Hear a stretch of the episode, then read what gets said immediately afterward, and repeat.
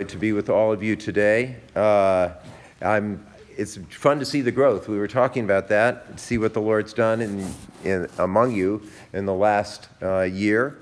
Uh, I, I feel a little bit like the children in Narnia who show up from time to time and everything has changed dramatically because the period of time has gone by.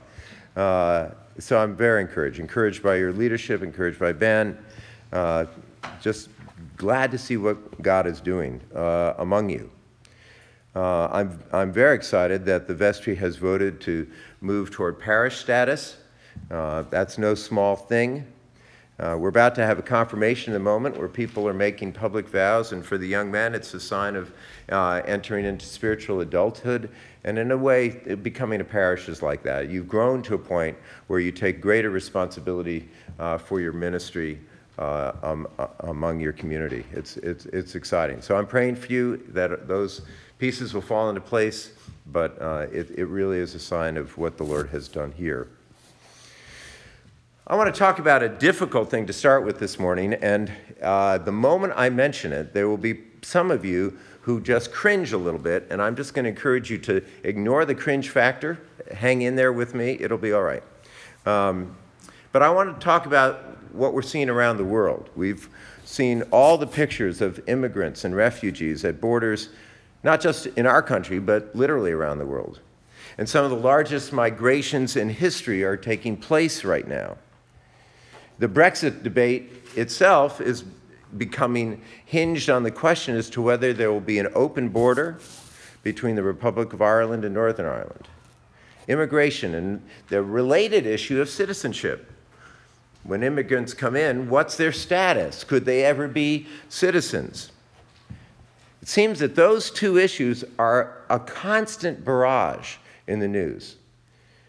I, I can't think of a night in, uh, in the last several weeks where that hasn't been one of the topics one way or another.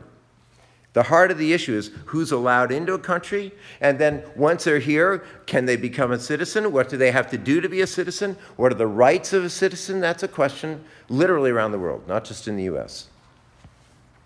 Now, it's hard for many of us to relate to that because most of us have been born as citizens of this country. We have a tendency to take it for granted, to assume that we have a right to be here. We can easily forget that, with the exception of Native Americans, we are all descendants of people who either decided to immigrate or were brought here by force. Our situation reminds me of a somewhat poor old joke, so bear with me. What is the difference between an environmentalist and a developer who wants to turn a beautiful virgin forest into a development with cabins in the woods? The answer is the environmentalist already has a cabin in the woods. Most of us have citizenship. We never knew what it was like not to be a citizen. We can forget the rights of a citizen. They're just been, it's just part of our history. Well, in our spiritual history, which is what we're going to be looking at this morning, we also have an immigrant past. As we saw in the Old Testament reading, at the end of it, it says, verse 18, if you'll turn to it, it says, On that day, as the day the Lord appears to Abram, later Abraham, the Lord made a covenant with Abram, saying, To your offspring I give this land, from the river of Egypt to the great river, the river Euphrates. But Abraham doesn't get it. He's just, if you will, an immigrant or a refugee with no status. The only land he ever owns there is his grave. He was an immigrant to the land of Canaan. Canaan. We also forget on the New Testament side that Jesus was a refugee. His parents were told by God to go to Egypt for their safety shortly after his birth. Remember that before them, their ancestors had gone to Egypt for food. Now, I am not capable or called to solve the immigration problems we face as a nation, and I'm not going to preach on them today. But as Christians, looking at our spiritual background, we must approach all of those issues of immigration and citizenship with humility and mercy asking for wisdom for our leaders. But as I said, I want to focus on what it means to be in the kingdom of God, to be a citizen in the kingdom of God, something that Jesus talked about, preached about all the time. Now, you need some background. Sometimes we misunderstand what's going on in the ministry of Jesus. He's speaking into a situation that has been wrestling with the question of citizenship and who their king is for a long time. Prior to the time of Jesus, the Jewish people coming back from exile had a moment where they had their own country under the Hasmoneans, going back to the Maccabean revolt. But they lost it. And finally, Rome came in and took over and gave them a king who was not really their own king, namely Herod. And as a result of that takeover, when Jesus comes in, he's coming into a situation where people are acutely aware that we had citizenship, we had our own country, and now we don't. We're under another ruler. And as a result of that, what happens in the time of Jesus is that the Jewish community breaks into basically four groups. And they're all having a different response to the fact that they are under oppression. You have the Sadducees, who are sort of the go along to get along group, who, who work with uh, Herod, uh, who try to rule with him, but they're complicit with him, not unlike some of the French that worked with the Nazis. You have the zealots, the terrorists, the ones who say, We will never give in, we will always stand opposed, we will use violent means as necessary to try to get rid of this Roman rule. You have the Essenes, who basically say, We're heading out to the wilderness until this whole thing is over. Uh, we're hiding out. And then we have the Pharisees who are basically saying, we're going to live our lives as faithful Jews and not get more involved in that in the political issues of the day. We're just going to be ourselves. We're just going to hold true to what we believe. So, not isolated, still within the, con- in the community, but also not primarily uh, politically motivated. Every time that there's an oppression in a country, you will see essentially those four groups. And that's the situation Jesus walks into. People who are wishing they had citizenship and are responding in different ways to the fact that they don't. And then there's another group. The Apostle Paul is a member of this, which are Jews who have become Roman citizens, but generally not in the area of Judea or the rule under Herod. Everyone was acutely aware of the status that they had in their situation, unlike us who generally take our citizenship for granted. Now, as Christians, we have dual citizenship. Well, I was talking to Ben this morning, he has, has triple citizenship British and American, and in the kingdom of God, but most of us only have two. We're obviously citizens of this country but we're also citizens of the kingdom that God began with the ministry of Jesus, but is not fully here yet. That's why we pray, Thy kingdom come. It really means keep Thy kingdom coming. It's already begun, but we want it in its fullness. And there are times in dual citizenship where the values of our culture conflict with the values of the kingdom of God. That's always been true in every culture, not just America. The questions I want to look at this morning is, strangely enough, it's a funny way to put it, I'll explain in a moment. First one is, what is insufficient to become a citizen in the kingdom of God under God's rule? What is insufficient? Second question is, how does one become a citizen in God's kingdom? And finally, what are the marks of citizenship in the kingdom of God? What is insufficient to become a citizen in the kingdom of God? How does one become a citizen? And what are the marks of citizenships, eh, citizenship in the kingdom of God? What is insufficient to become a citizen? Well, it's a strange way to ask the question, but it's actually what Jesus is focusing on in the gospel reading this morning, if you'll Luke, turn to Luke in your service leaflet. What isn't enough? How do you fail the citizenship test? Jesus tells a parable uh, image of a banquet, referring, as you read through it, to the kingdom of God. It's very clear at the end that that's what he's talking about.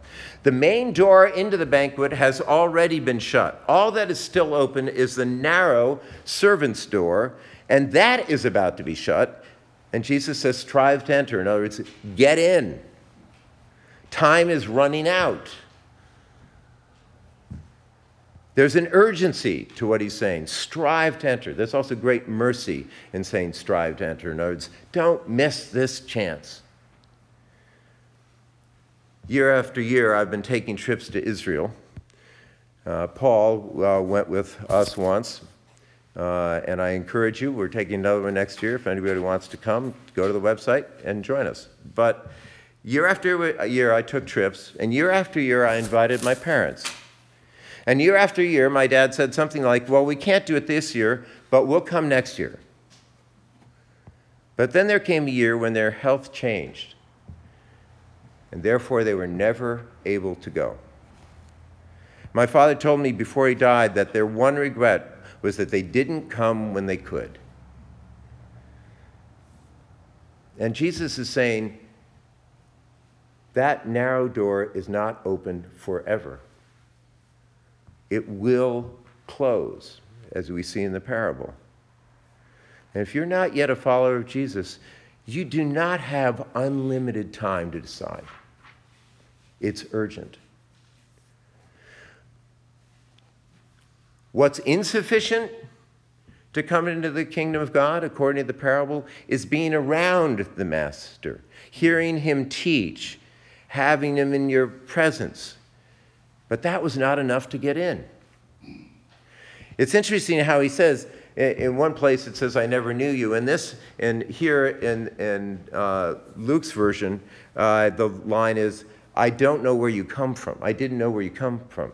Now, that's an interesting thing because what's going on there is we identify ourselves by our jobs or uh, maybe by our family, but it was common to say, you are Jesus of Nazareth, or in the, in, we saw it in the Old Testament, Eliezer of Damascus. You identified somebody by where they came from. If you don't know where somebody comes from, what you're really saying is, I don't know you very well. We've never actually been in a personal relationship. We haven't really been introduced. And the master is saying to these people who are around, yes, but we were never in a personal relationship and therefore you cannot be admitted to the kingdom of God. Knowing about Jesus, being in a Christian culture or a Christian family or even in a church, even knowing the teachings of Jesus is insufficient for citizenship in the kingdom of God. It's a question of entering into a personal relationship with Him, knowing Him as Lord. Strive to enter. It's a loving invitation from Jesus. We have to know the Master so, how does one become a citizen? Well, you've heard the phrase, put your money where your mouth is, by which we mean that people don't really believe in an idea until they've actually invested in it. But in, a, in a, some sense, in the biblical view of things, we have to put our mouth where our money is. If we're not willing to talk about something, we're not fully invested in it. And the spiritual equivalent is unless you're willing to talk about God before others, unless you're willing to risk their reactions and perhaps even their rejection or even worse, if you're willing to invest your reputation, if you're not willing to invest your reputation, you haven't fully put your mouth where your money is. You haven't put your mouth where your life is. Our mouth is a mark of what's going on in our hearts. See it over and over again in the scriptures. If we're going to be a citizen in the kingdom of God, we have to hope in the reality of the risen Lord Jesus. Not only that he is the Lord who died for, for us on the cross, but that he's the Lord over every moment of our lives because he's now risen. He's nearer to us than we believe. And, if, and that has to be in the core of who we are. Paul puts it this way in Romans because if you confess with your mouth that Jesus is Lord and believe in your heart that God raised him from the dead, you will be saved.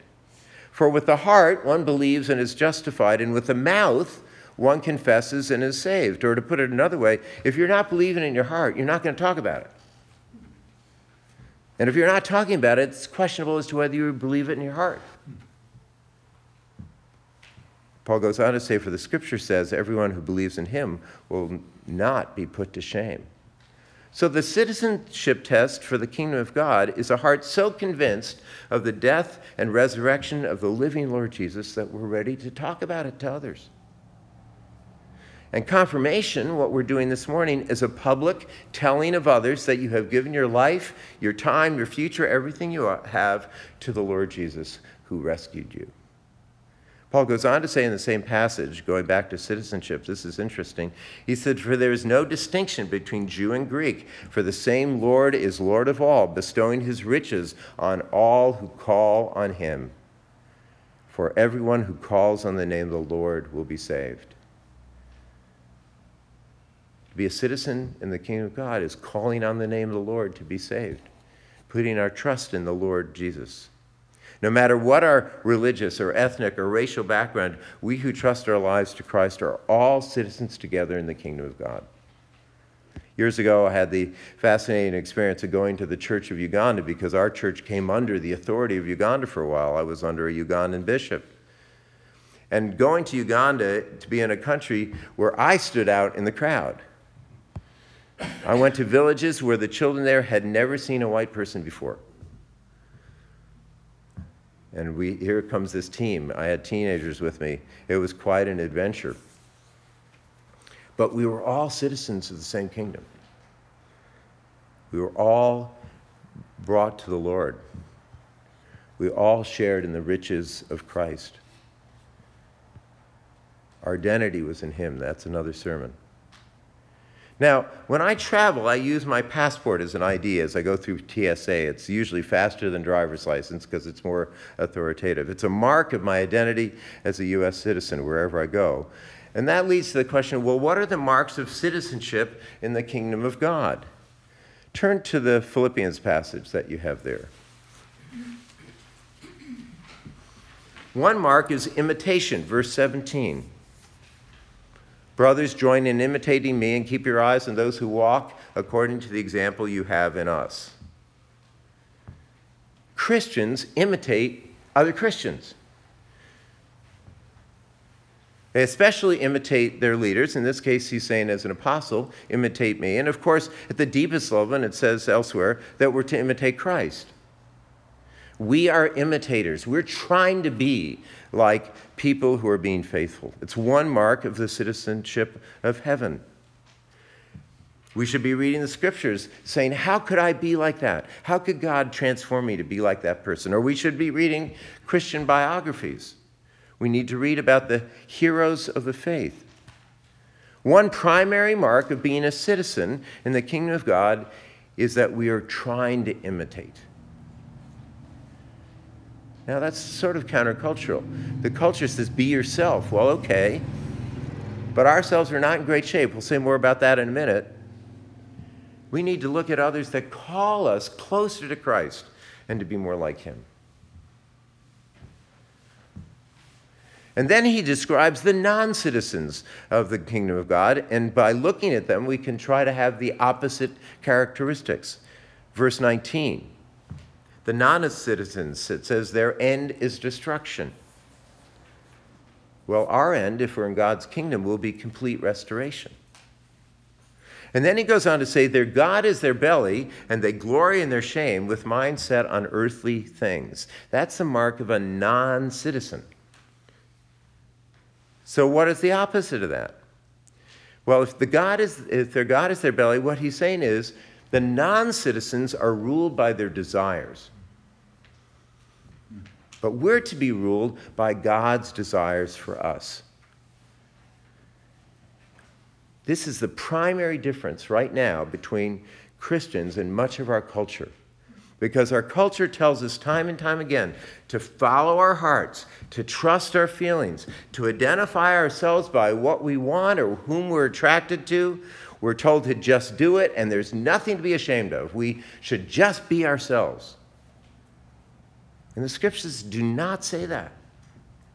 They tell us that our desires are not trustworthy. They're actually leading us to idols in a way.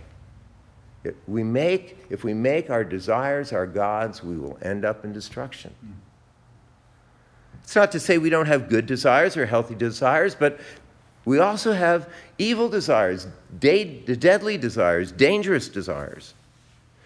Gospels tells us that our hearts are not trustworthy guides and that our identity is not to be found in our desires, but our identity is to be found in Christ.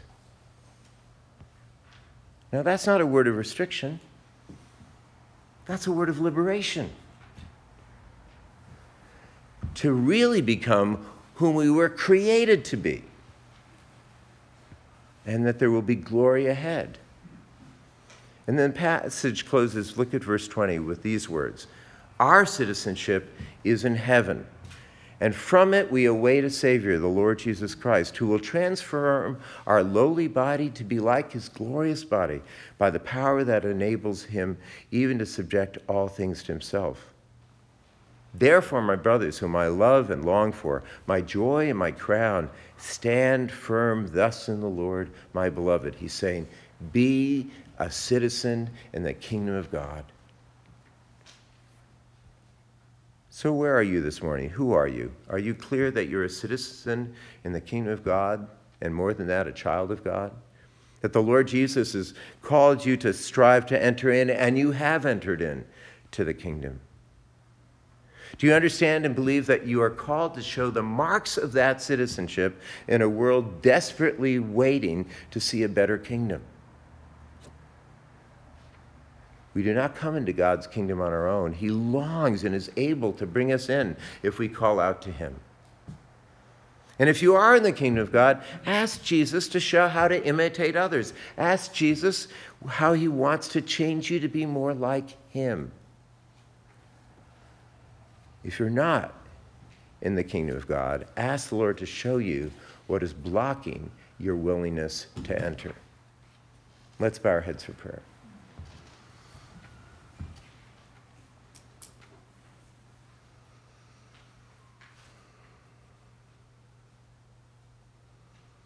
Father, we do not deserve on our own to be in your kingdom.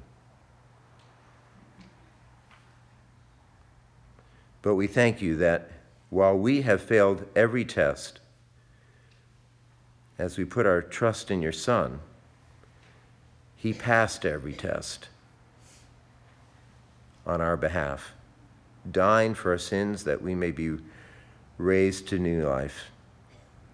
Help us to be those who call out for rescue and then, having been rescued, long to live for your kingdom and live differently in this world imitating your Son and those who follow him.